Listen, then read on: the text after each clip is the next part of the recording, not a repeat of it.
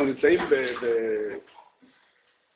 באמצע, קצת אחרי האמצע, של אה, סוגיה גדולה, שלקחנו על עצמנו קצת, אה, קצת לדון בה. והיא היחס בין תורה שבכתב לתורה שבעל פה, ודיברנו בעיקר על, ה, על ה, מה שקרה בין, מהתורה שבכתב עד, ה, עד התלמוד, עד הש"ס. קצת אני רוצה להמשיך הלאה לחיים שלנו אחרי חתימת התלמוד.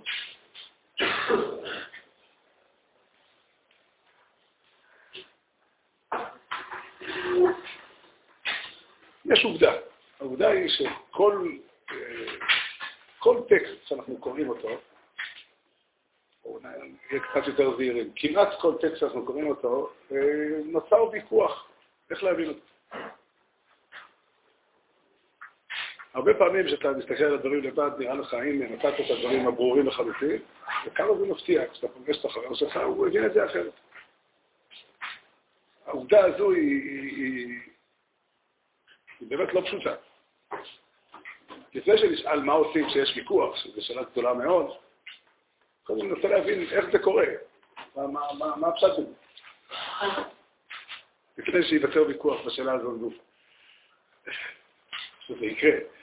אבל אה, אני חושב שאפשר להוציא מה, מהעובדה הזאת הנחה פשוטה, שכמעט שום נוסח, שום טקסט, לא אומר דבר אחד ברור.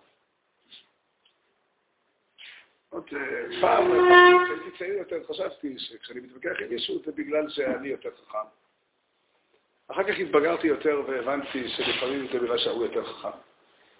אבל בשלב מסוים שני הפתרונות האלה לא עומדים.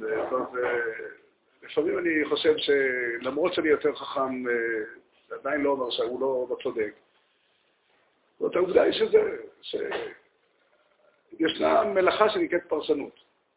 כל דבר, כל דבר עובר פרשנות, ופרשנות זה אומר שמה שכתוב, הנתונים שיש לפנינו, הם לא, הם, לא, הם לא סוגרים את הדיון.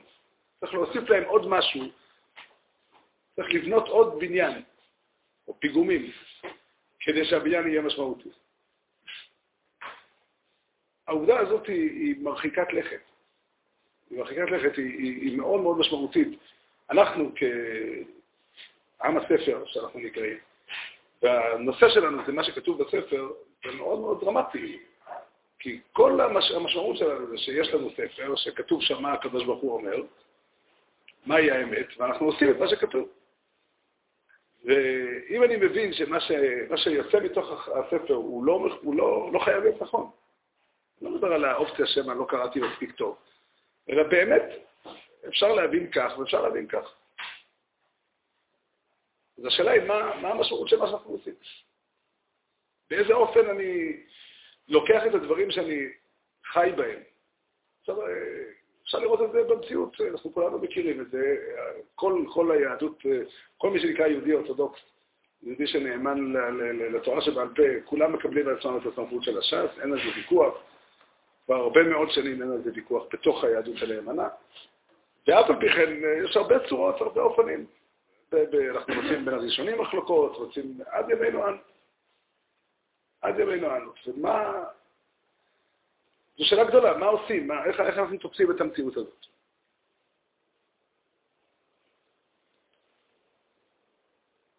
אולי נלך, דבר מעניין, שאל אותי היום, היום מתקשר אליי יהודי ושאל אותי שאלה מעניינת. הגמרא אומרת בספר יומא, הגמרא מספרת שאלכסנדר מוקדון הגיע לכבוש את ארץ ישראל, והיה פה פחד גדול מה הוא יעשה, ושמעון הצדיק הלך לקבל את פניו. וכשראה אותו אלכסנדר בוגדון, הוא ירד מהסוס שלו והשתחווה לפניו. אמרו לו, עכשיו, מה, מה, מה ראית להשתחוות ליהודי הזה? אז הוא אמר, דמות דיוקנו של זה הולכת לפניי במלחמותיי. שאל אותי אותו יהודי, למה, למה דמותו של שמעון הצדיק הולכת לפני אלכסנדר מוקדון? מה עניינו של שמעון הצדיק במלחמות של אלכסנדר מוקדון מנהל בשביל להשליט את, אה, את יוון על כל, כל רחבי תבל. מה פתאום? מה זה קשור? למה שמעון הצדיק שייך לזה? אני לא יודע אם הכוונה שמעון הצדיק היה מודע לזה, או... כתוב פה בגמרא, שהגמרא רואה איזשהו קשר. אני אבלח קודם.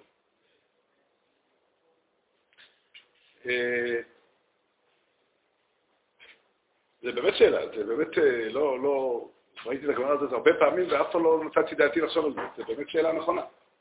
למה, למה שמעון הצדיק קשור לנושא? אה? ש? תוצאות טובות או לא טובות?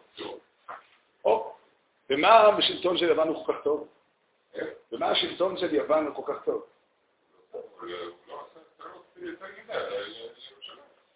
אולי יותר טוב ששמעון הצדיק לא ילך במלחמותיו, הוא לא יצליח במלחמות, הוא יישאר ביוון. כתוב פה שהכיבוש של יוון, יוון כשלטה על אה, משלה בכיפה, מה שנקרא, כל האזור שלנו היה בשלטון יווני בימים ההם, בזמן לא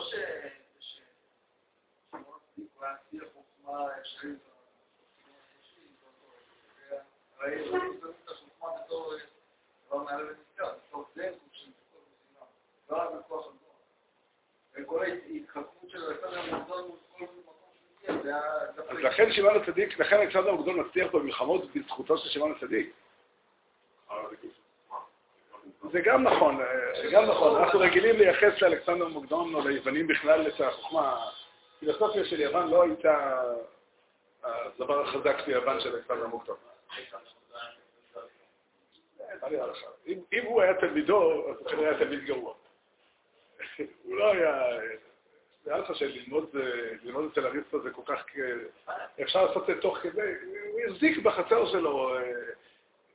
איך אומרים, הוא היה צריך בשביל הרפרטואר שלו, בשביל זה שלו, גם את זה. מה?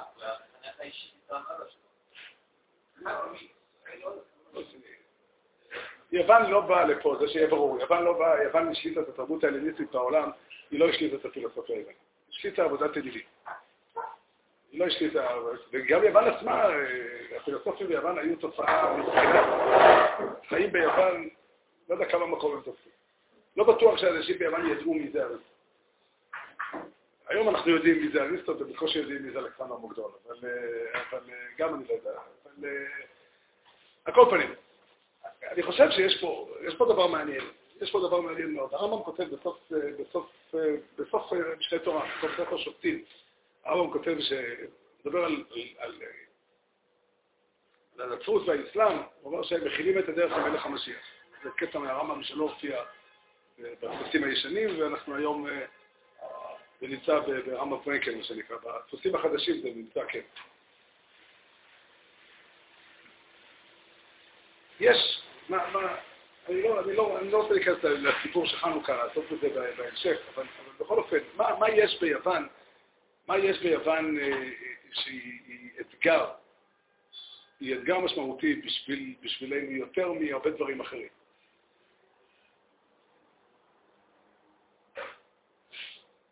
יוון, אני, אני מתכוון לומר ככה, היה עולם, העולם הישן, העולם שלפני יוון, הוא עולם, אה, קוראים לו היום עולם פגאני. עולם של עובדי אלילים. אם אתה תיגש לבבלי, לכהן בבלי שעובד את בל אלוהי בבל, ותשאל אותו, מה אתה חושב על העובדה שהמואבים עובדים את, אה, כמו של אלוהי מואב? הוא יגיד לך, אה, כך צריך להיות. זה התורה, זה המבנה. אין ל, לא לבבל ולא ליוון ולא לכל הימים הקדמונים האלה, אין שום טענה על, על האמת של העולם. הם לא מציגים משהו, אה, משהו אמיתי. הם מציגים את מה שבשבילנו נכון. זאת אומרת, מלכתחילה התפיסה שלהם היא תפיסה שאין בעולם אמת. יש בעולם אה, הרבה אינטרסים, ויש את האינטרס שלנו. כל אחד קיווה, כל אחד קיווה שהאל שלו הוא יותר חזק מהאל אחר, אבל הוא הבין שלמואבי לעבוד את פל אלוהי בבל זה מטופש לגמרי. זה חזר טעם. זה כמו שאני ארצה שהשכן שלי יכניס את המסור שלו לחשבון בנק שלי. הוא צריך לעבוד בשביל האינטרסים שלו, ואני עובד בשביל האינטרסים שלי. יוון מייצגת, עוד לפני הפילוסופיה היוונית, מייצגת איזושהי תפיסה של אה, משהו אה, כללי. משהו, משהו כללי, איזשהו, איזשהו מבנה של, של, אה, של איך נראית האמת השלמה. באופן עקרוני, התפיסה היוונית היא תפיסה שאמורה להיות נכונה בשביל כולם. זו גם הסיבה, כנראה, שמאוד מאוד בער ליוונים להשפיע השפעה תרבותית. למשל נבוכדנצר אין כזו מגמה. נבוכדנצר רוצה, כשהוא משעבד ארצות, כשהוא כובש ארצות, הוא רוצה לשעבד אותם, הוא רוצה לנצל אותם, לקחת אותם כעבדים.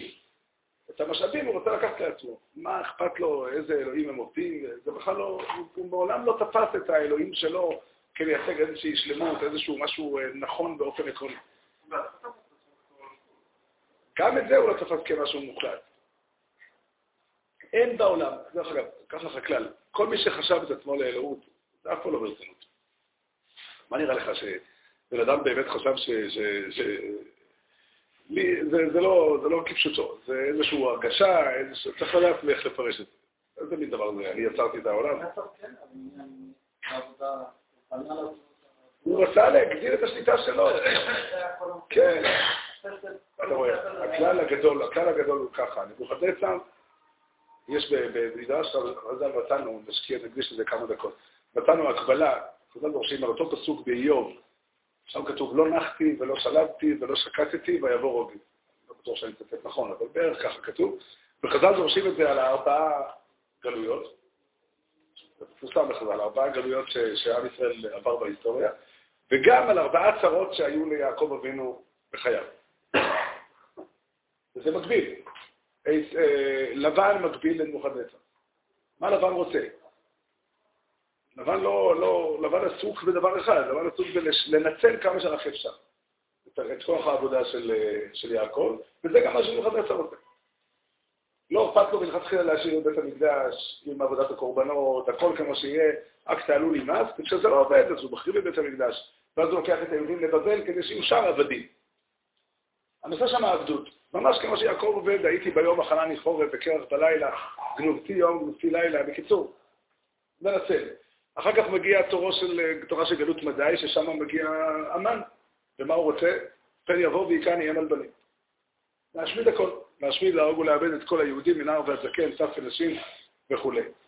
מגיע גלות יוון. מה יוון עושה? זה מקביל לסיפור דינה. קודם כל המקום הוא ארץ ישראל, והמטרה היא לטמא. לא אם זה המטרה, אבל זה מה שעושים. שם הוא מטמא את דינה, ופה הם רצו לטמא, לא מצאנו בגלות בבל יהודים שהפכו להיות להם מתבבלים. אבל מצאנו מתייוונים. מצאנו כאלה שיוון כבשה אותם. והצרה הבאה היא יוסף, שזה גלות מצרים. שזה כמו דמה לגלות אדום, זה נהיה בגלל שנאת חינם, וזה גלות שאין לה חקר, שנמשכת מעבר לחיים של יעקב. על כל פנים, יוון מייצגת תפיסה. כשאתה מייצג תפיסה, אתה בעצם אומר ככה, אני יודע מה נכון. עכשיו שימו לב כמה זה אצלנו אה, ראשוני. כמעט אנחנו לא יכולים לצייר אדם ש, שלא מגיע למציאות עם איזושהי תפיסה שהוא יודע את האמת. מה זאת אומרת, אז מה אתה עושה? כל מה שאנחנו תופסים, אנחנו כמעט, אנחנו כאנשים אה, שחיים פה בעולם שלנו היום, כמעט אי אפשר לא לדעת אה, תפיסה אחרת. כל אחד מגיע עם, עם האמת, לאט לאט למדנו להבין שהאמת שלי לא בחיים להיות שהיא גם האמת שלך. ואז יצרנו את הכלאיים הזה, את המטבע הלשון המוזר הזה, האמת שלי. זאת אומרת האמת שלי. אם היית אומר את המשפט, האמת שלי ליהודי כמו הרמב"ם, או לבני שיחו, לא משנה איזה, והיו מסתכלים ואומרים, מה זאת אומרת האמת שלי? את השמש אולי אתה יכול לזכות בה בחזקה או במשיכה, אבל את האמת, האמת היא אמת. אבל הבעיה שעומדת כאן לדיון היא הבעיה הזו. יש אמת אחת, או אין אמת אחת. אם יש אמת אחת, אז מטבע הדברים, אני יודע אותה. שוב, אני מוכן לשמוע על האפשרות שאתה יודע אותה. תסביר לי בבקשה, עשר דקות אני מוכן להקדיש בניסיון הזה, שאתה תסביר לי את האמת שלך, ואז נראה אם תצליח לשכנע אותי.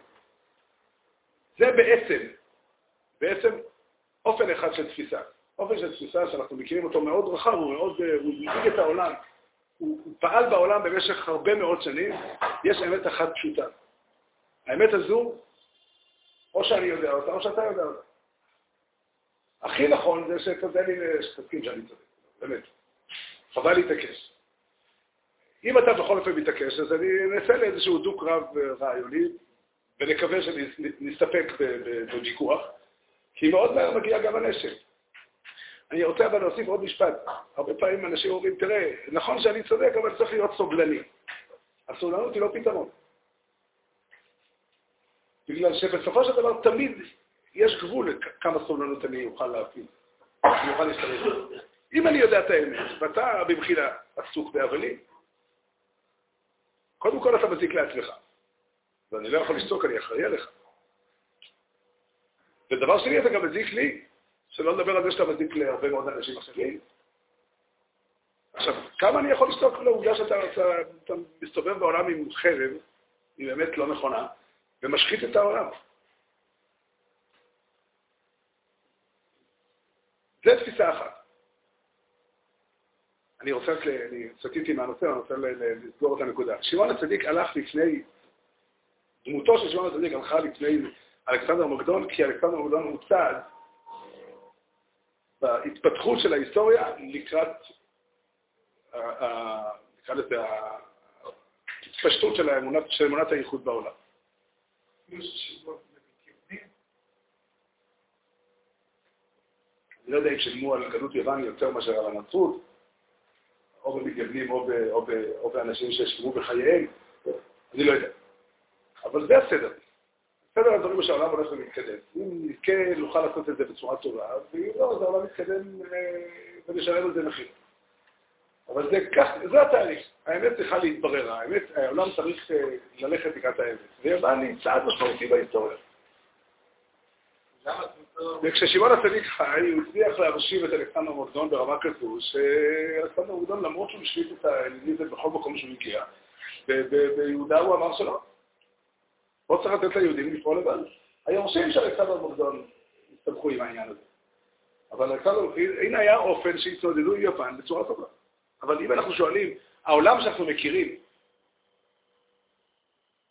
הוא העולם שיוון עשתה אותו מהבחינה הזאת.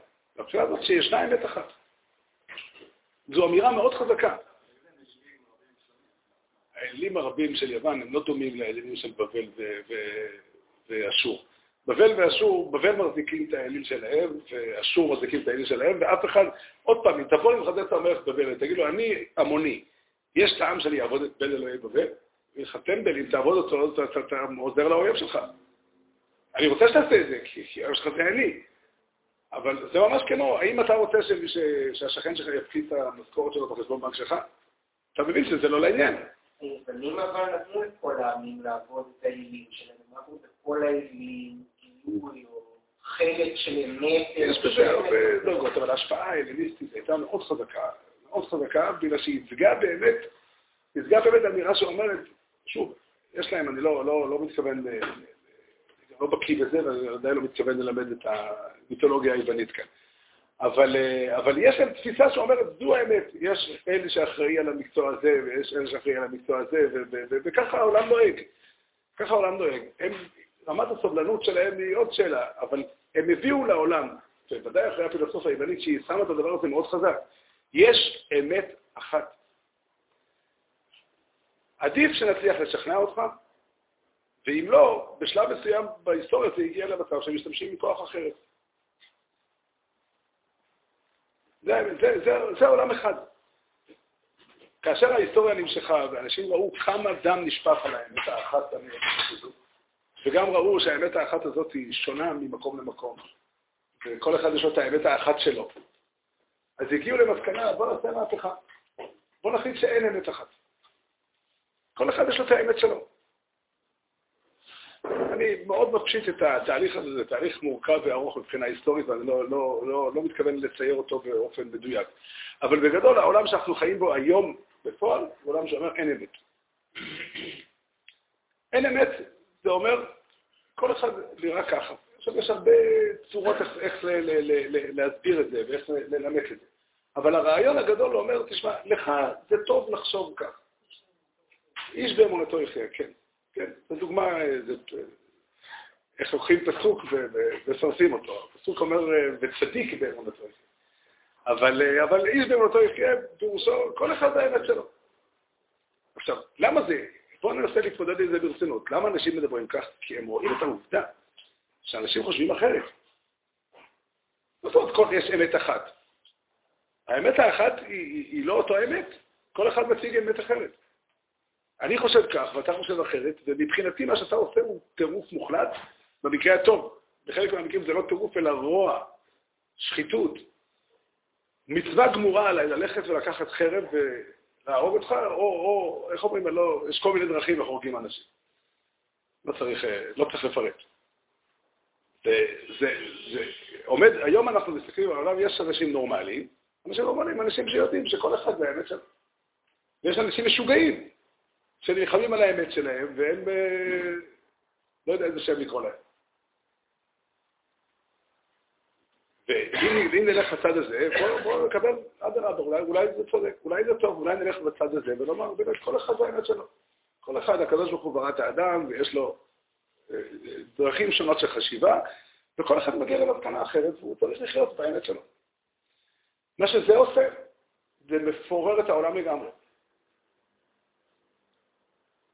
אין לי דרך לדבר עם בן אדם אם אין לי הנחת יסוד משותפת. אם אני אאמץ לגמרי את ההנחה שאומרת שכל אחד והאמת שלו, אין לי סיבה לדבר עם אנשים. יש מקומות בעולם, ככה אומרים, שבו כל אחד באמת עושה מה בא לו. אף אחד לא יגיד לו כלום. אה, אתה חושב שצריכים ללכת על הרגליים, על הידיים? הכל אפשרי. הכל אפשרי. אין דבר כזה אמין, אין דבר כזה חברות, כל אחד, כל, כל חברות, כל יצור, כל אדם הוא יצור בפני עצמו. ובאמת, הדרך הזו, ראינו, היא הצליחה להרוס את העולם אולי יותר מהר מאשר הדרך הקודמת. בגלל שהיא הביאה להתפוררות מוחלטת. היום יושבים אנשים באיזשהו מקום בעולם, יושבים אנשים, יכולים לשבת שלושה ארבעה אנשים באיזה פרלמנט ולהחליט החלטות בנושאים הכי מהותיים. למה לא? למה לא להחליט שלאדם אחד יכול להיות שני אבות? מה יש? נחליט ככה. מחר נחליט אחרת. הכל אפשרי. אין שום, אין שום אה, אמות מידה שקובעות דברים. אז בקיצור, עומדות בפנינו שני, שתי דרכים, שדרך אחת אומרת, יש אמת אחת, האמת הזאת היא מוחלטת לגמרי, וכל השאלה היא מי הגיע אליה. הדרך הזאת הובילה לדם, הרבה מאוד דם. הרבה מאוד דם. גם הרבה דם יהודי נשפך בדרך הזאת. והדרך השנייה אומרת, האמת היא איזשהו סוג... אה, אין, אין אמת, קיצור. כל אחד עושה, כל אחד מצייר לעצמו את העולם בצורה מסוימת, ואמר לי פעם אה, בחור יהודי, אמר לי, תשמע, מבחינתי, הוא אומר, אם יבוא בן אדם ויגיד לך שהוא רוצה פלאפל, ימשוך על עליהם מלחמה. לא בא בחשבון. אבל אם תראה שהוא מתעקש וזה מה שהוא רוצה, בסדר. ייקח לך הרבה זמן לשכנע אותי, ייקח לך הרבה זמן לשכנע אותי שאתה מתכוון ברצינות. אבל אם אני אשתכנע, אז בסדר, מבחינתי, אדם שאומר אה, שהוא אוהב לרצוח. לא נראה לי, אבל אם אתה מתעקש, זה האמת שלך. אז מה אנחנו, איפה אנחנו נמצאים? איפה אנחנו נמצאים? איפה אנחנו? אנחנו תלמידי משה רבנו. איפה אנחנו נמצאים בעולם? ואת אותה שאלה אנחנו יכולים להעביר לתוך בית המדרש. יושבים בבית המדרש שני יהודים, אחד לומד, לומדים את אותו גמרא, אחד מגיע לפשט הזה, ואחד מגיע לפשט האחר, וזה נתקן, זה למה זה? לא מדובר על איזה דרשה בשבע ברכות, שאחד אומר דרשה כזאת, אחד אומר דרשה כזאת. זה דיני נפשות. מה עושים? מה עושים? לכאורה, לכאורה צריך לומר כך. לכאורה, אני, אני אומר דברים שאני חושב שהם פשוטים, אני, אני מסופק עד כמה אני מצליח לנסח אותם נכון, אבל אה, הדברים בעצמם הם פשוטים. העיקרון הוא זה, העיקרון הוא זה שהאמת, יש בה מימד, יש בה שני, שני מימדים. יש בה מימד אחד שהוא הגרעין עצמו. אבל כל גרעין אמיתי צריך לפתח אותו. צריך לבנות בניין שלם כדי לתת לו מקום. כל רעיון נכון, כשאתה בא ליישם אותו במציאות, אתה, יוצר, אתה חייב ליצור לו אה, אה, מבנים שלמים. בואו ננסה לתאר לעצמנו שאנחנו רוצים ליצור אה, איזשהו סדר. ברור לכולם, רוצים ליצור סדר שהכבישים בתחבורה תפעל בצורה נכונה ושאנשים לא יהרגו בתאונות דרכים, או כמה שפחות יהרגו בתאונות דרכים. המגמה הזאת, קשה למצוא אנשים שיתפקחו עליה. עכשיו אני צריך לבנות מבנה. אני צריך ליצור כבישים שהם חד-סטריים וכבישים שהם דו-סטריים, וליצור מיני תמרורים ומיני דברים, והרבה מאוד החלטות אני צריך לקבל. את כולם אני עושה מתוך המאמץ שלי לבנות בניין בשביל הרעיון הפשוט הזה, ש, שהתחבורה תוכל לפעול ברמה מסוימת של סבירות, שכמה שפחות אה, אנשים ינזקו מהכבישים ומהמכוניות. המבנה שאני בונה הוא מבנה אנושי לגמרי. הוא מבנה במידה מסוימת לפעמים גם שרירותי. אפשר להחליט את הרחוב הזה לעשות חד סטרי, אפשר להחליט את הרחוב הזה, כל מיני אפשרויות ישנן. וכאן בני אדם צריכים לקום ולפעול פעולה. ככה זה עובד. יבוא אדם ויגיד, רגע, מי אמר לך, אני רוצה לעשות אחרת. נכון, אתה צודק, גם זה אפשרי. אבל חייבת להיות צורה אחת איך הדברים יפעלו. ככה יוצרים מערכות של כללים, איך, איך בנוי השוק, איך קונים ואיך מוכרים. ככה, כל, כל החיים שלנו בנויים מהדבר הזה. תמיד אנחנו מנסים לקחת גרעין אמיתי, שהוא אמיתי באופן מוחלט. ורוצים ליישם אותו. היישום כרוך ב, ב, ביצירה אנושית. והיצירה האנושית הזו, לך תדע. לך תדע. כשאנחנו לומדים תורה, אנחנו לוקחים את הגרעין הזה ואנחנו גם צריכים לבנות לו בניין. ואני, התחלנו עם זה, שכל דבר שאני לומד אותו, כשאני בא ליישם במציאות, אני, אני לא לא, הדברים בעצמם הם, הם, הם הופכים להיות לגרעין. אחרי שאני גמרתי ובניתי את הבניין וכתבתי את הדברים על ספר וישבו אחרים וילמדו את הדברים שלי, הם יצטרכו שוב להוסיף פיגומים בשביל לתפוס את הדברים שלי. זה לא נכון במאה אחוז, אבל ברוב המקרים זה נכון. ברוב המקרים שלוקחים טקסט שכתב מישהו שהוא חשוב לנו, אנחנו יושבים ולומדים אותו, אחרי שאנחנו נחליט שהטקסט הזה יקבע לנו, אנחנו נשב ונדון, ואני אבין כך ואתה תבין אחרת. במילים אחרות, כל אחד מאיתנו צריך להוסיף עוד משהו.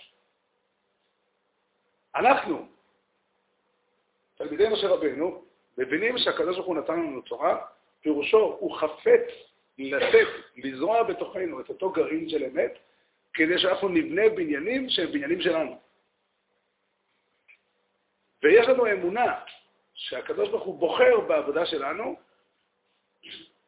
לא יותר מאשר אה, בחלק מהמקרים היא הבנה שלי.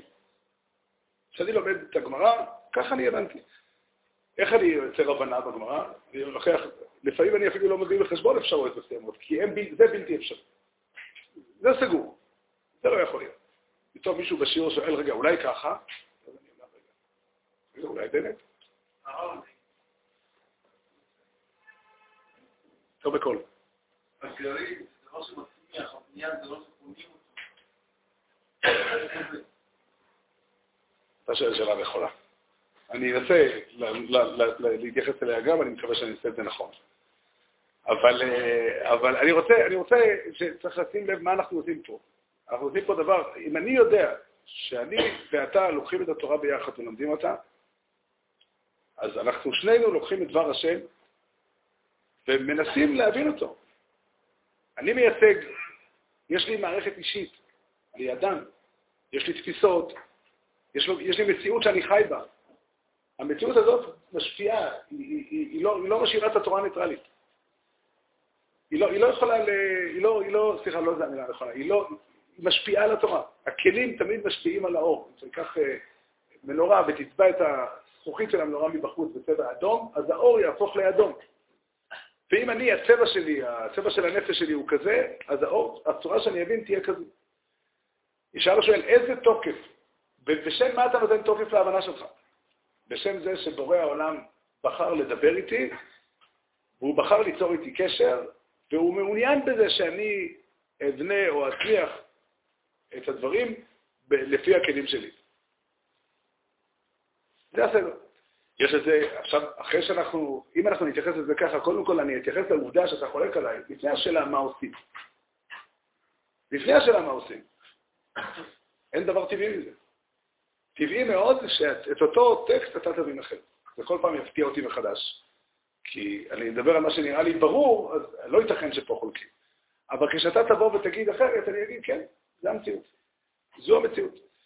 המציאות שהעולם שהקדוש ברוך הוא ברא הרבה מאוד בני אדם, כל אדם נברא בצלם אלוקים, חז"ל עמדו על הדבר הזה, חז"ל דיברו על הפנים של האדם.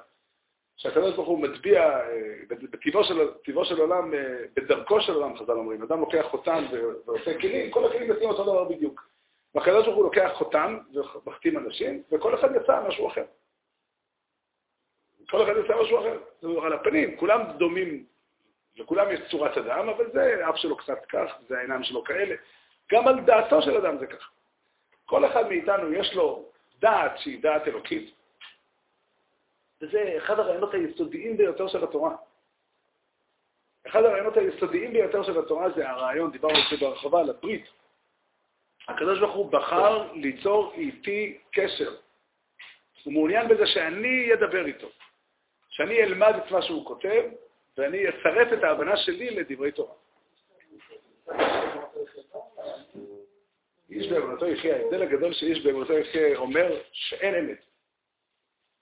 אני מדבר על משהו ששנינו שותפים לחובה ולמאמץ להגשים את האמת האלוקית של התורה. אני רוצה להדגיש, גם בעולם לא תורני יש לזה מקום, לתפיסה הזאת. גם אם שנינו רוצים, אם אנחנו מבינים שהצדק הוא אלוקי, ואנחנו שנינו רוצים להגשים את הצדק, והוויכוח שלנו הוא ויכוח אנושי על השאלה היא איך, איך דואגים שאנשים, שהצדק יישמר, אפשר לשמור על הגבולות של הוויכוח בצורה אנושית. אני לא חושב שה... אני לא חושב שההבדל, ההבדל הגדול הוא שאנשים, הבעיה היא ש...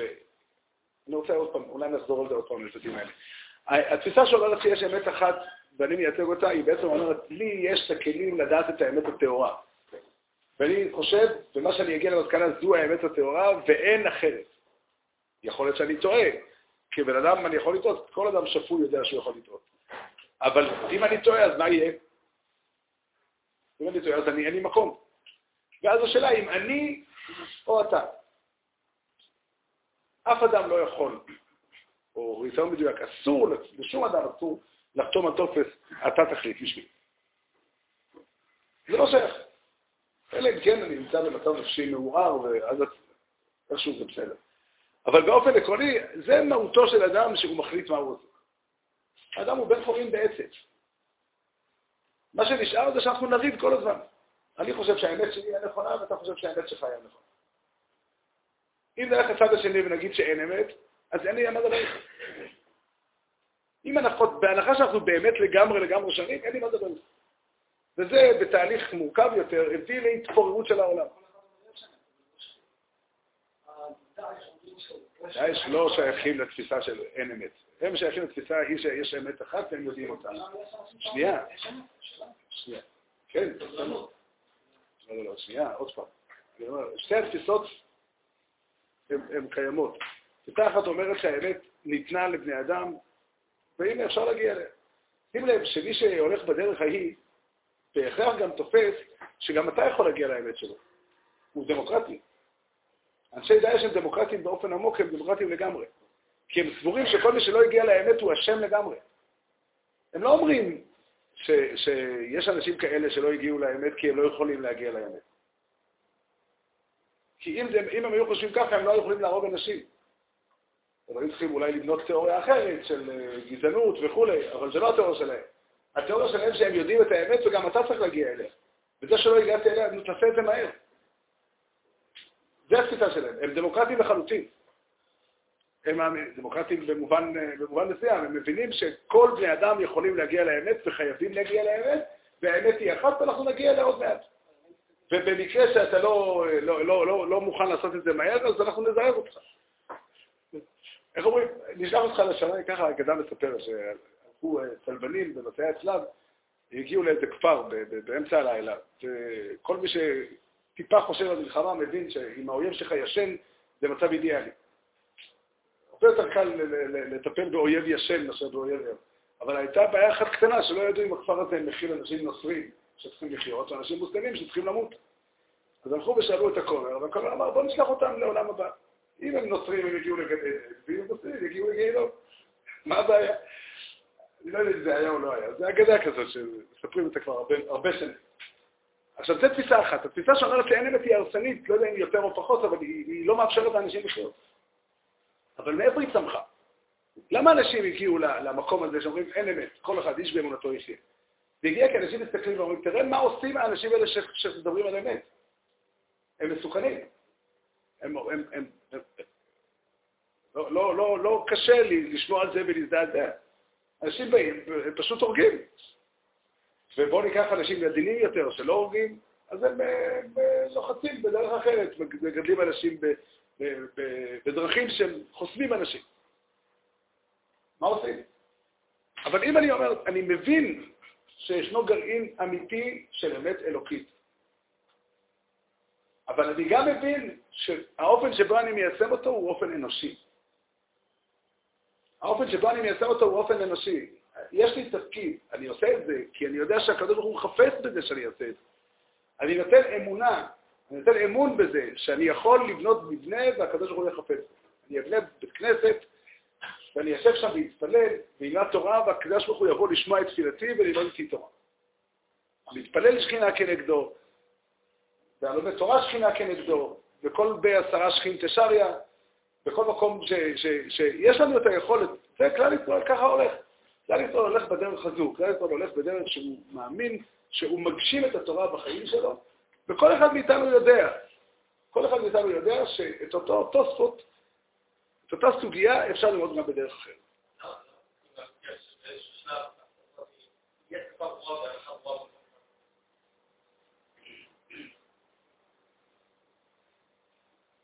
לא יודע אני, אני לא יודע באיזה אופן השפה הזאת תהיה. איפה, מה יהיו הגבולות שלה? לא, אתה, אתה בטוח שלא יתווכחו על זה לימוד? לא יודע. אני לא יודע. יש, אה, אנחנו חיים במקום שאנחנו הרבה מאוד דברים לא יודעים. אנחנו רוצים לדעת יותר טוב. אבל אה, חשוב פה לשים לב, האופן שתורה שבעל פה מתפתחת, הוא, הוא, אני, אני מודע לעובדה. עד כמה שאני לא מודע לעובדה הזאת, ואני מתייחס להבנה שלי בגמרא, או להבנה שלי בפסוק כהבנה היחידה הנכונה, אז אני בהכרח, ככל שאני אהיה יותר דתי, אני אלחם יותר. אני אלחם יותר. בגלל שאם אני מבין נכון את הפסוק, והפסוק, לא אני, אני, אני, אני כלום, אני כלום. כמה שהענווה הזו היא ענווה מסוכנת. האדם שאומר, אני שום דבר לא, רק דבר השם יקר בעיניי. רק הקדוש ברוך הוא מדבר.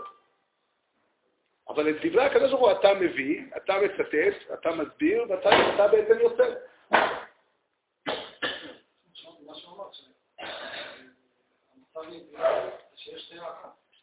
יכול להיות. אני לא מדבר על המצב האידיאלי, אני מדבר על המצב שאנחנו חיים בו היום. אנחנו חיים בו היום, זה המצב. אני יודע שכל דבר, כל דבר תורה שמגיע לידי, אני חייב לבנות אותו. אני חייב להוסיף לו פיגומים, אני חייב ליצור ממנו מבנה כדי לחיות פה עליו. וכל אחד מאיתנו יודע שזה כך. כל אחד מאיתנו יודע שזה כך, יודע שההבנה שלי היא מייצגת את האופן שאני מבין את דבר השם. שאני מבין את דבר השם. עכשיו, כשאני פוגש אדם שמבין אחרת, רגע, קודם כל תזכור, ייתכן שהוא צודק. לא בשביל לוותר על העמדה שלך. אם אתה חושב שאתה צודק, קודם כל כדאי להקשיב, אולי הוא באמת צודק. אבל אחרי שהשתכנעת שאתה צודק, בסדר, אבל הוא לא השתכנע. צריך לשים לב, העיקרון של סנהדרין למשל, אומר שיושבים הסנהדרין, יש 71 חברים בסנהדרין, ומתקבלת החלטה על פי רוב. ואז הדין הוא שהמיעוט חוזר, כל אחד חוזר לישיבה שלו, ופוסק שם הלכה בניגוד לדעתו שלו, כמו הכרעת הרוב. איך, איך זה אפשרי? אני באמת משוכנע שהאנשים האלה מוליכים את עם ישראל לעשות חטאים חמורים. אני באמת משוכנע שהמסקנה שלהם היא לא נכונה. הם לא הצליחו לשכנע אותי. אבל אני מבין איך אומר, איך אומר הרמב"ן, שהתורה ציוותה אותנו לעשות את המצוות על דעת האנשים האלה. מה הכוונה? ההבנה, זה אומר הרמב"ן, שזו הכפירה של הקראים. הכפירה של הקראים ושל האצלוקים היא לא שהם לא מאמינים באיזושהי מסורת שיש להם, אלא זה שהם לא מבינים שההכרעה צריכה להתקבל על פי רוב. הם לא מבינים שהדיון צריך להתנהל, וההכרעה של הרוב היא הכרעה שבאה חפץ הקדוש ברוך הוא. מה הכוונה? זה חייב להיות ההכרעה הנכונה? לא. זה לא חייב להיות. אנחנו כמובן עושים מאמץ להשתדל שבסנהדרין ישבו החכמים הכי גדולים וכולי, אבל לא זה התוקף של הסנהדרין. התוקף של הסנהדרין הוא בגלל שאנחנו מבינים שהקדוש ברוך הוא מעוניין שעם ישראל יקיים תורה, תורה אחת תהיה לכם, תהיה תורה אחת לעם ישראל, שכנסת ישראל עומדת מול בורא עולם ועובדת אותו כעם אחד, היא כעמך ישראל גוי אחד בארץ, אז, אז זה מה שצריך להיות. כל אחד ואחד מהיחידים יוצר את האמת השלמה הזאת. כל אחד מאיתנו אחראי. דעתו נחשבת...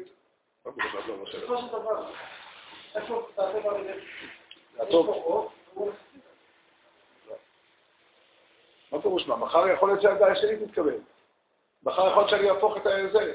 כרגע אני מבין שההפרעה שלי, הגיעו בית הדין מחויב לשמוע את העמדה שלי, ואני מבין שבני אדם, אני מבין, אני רוצה, יש פה נקודה מאוד פשוטה. הרעיון של התורה הוא הגדול, הכותרת הכי ראשית, שבורא עולם בחר ליצור קשר עם בני אדם. וכולם יודעים. אין מי שלא יודע את זה. זה כתוב בכל עמוד בתורה. הוא בחר ליצור קשר עם בני אדם. הוא מודע לעובדה שבני אדם הם יצורים אנושיים, הוא ודאי מודע לעובדה שיצורים אנושיים הם יצורים מוגבלים, הם יצורים מורכבים, הם, הם יצורים שהאמת רחוקה מהם. הזכרנו פה יותר מפעם אחת, הרבה יותר מפעם אחת, את דברי חז"ל, שהקדוש ברוך הוא נמלך במלאכי השרת, ומלאכי אמת אמרו לו, אל יתברר שהוא מלא שקלים. ובאדם הזה הקדוש ברוך הוא חפץ. אם אני מודע לדבר הזה, ואני מבין שיש פה חברה אנושית, ויש פה חברה, ואני מעוניין בחברה הזאת, אני מבין שהמלאכה שלנו היא המאבק, המאמץ, לבנות מבנה אמיתי ככל האפשר לתורה. זה מה שעשו חז"ל במקומם, וזה מה שאנחנו עושים היום, בהבדל אחד, שמבחינתנו הש"ס, יש יש לו סמכות מוחלטת. אבל שוב, כשאנחנו עסוקים בלפרש את הש"ס, אנחנו עושים אותו דבר שחז"ל עשו בפירוש המקרא. זאת אומרת, שוב, כל אחד מאיתנו לומד את הש"ס, וכולנו יודעים שהשאלה היא כמה דיוק הלשון לעומת ההסברה, זו שאלה שתלויה בשיקול דעת. לפעמים נראה שההסברה יותר חזקה מהדיוק הלשון. לפעמים אתה אומר, לא, הסברה הסברה, אבל כתוב סברה אפשר לעשות.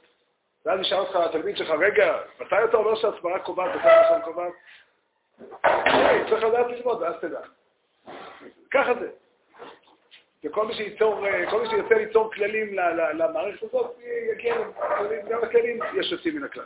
העולם אומרים שלכל כלל יש יוצא מן הכלל, וגם בכלל הזה. אין, אין, אין, אין, אה, זאת אומרת, התבונה האנושית היא דבר נזיל. זה דבר שאנחנו יושבים ומתאמצים ללמוד, וחייבים ליצור. אנחנו חייבים ליצור. אה, יש פה משהו מאוד עדין, בגלל שמצד אחד יש פה אמון כמעט אינסופי בתבונה האנושית. אנחנו מאמינים בזה שדבר השם ניתן לנו כדי שאנחנו נבין אותו, והפירוש שלנו הוא הפירוש הנכון, ואנחנו עושים, פועלים על פי זה, וככה בונים, והשכינה תבוא לבסמדה שלנו כדי, כדי, כדי לשמוע את הפסק ההלכה שלנו. על מה ש... כן, יום.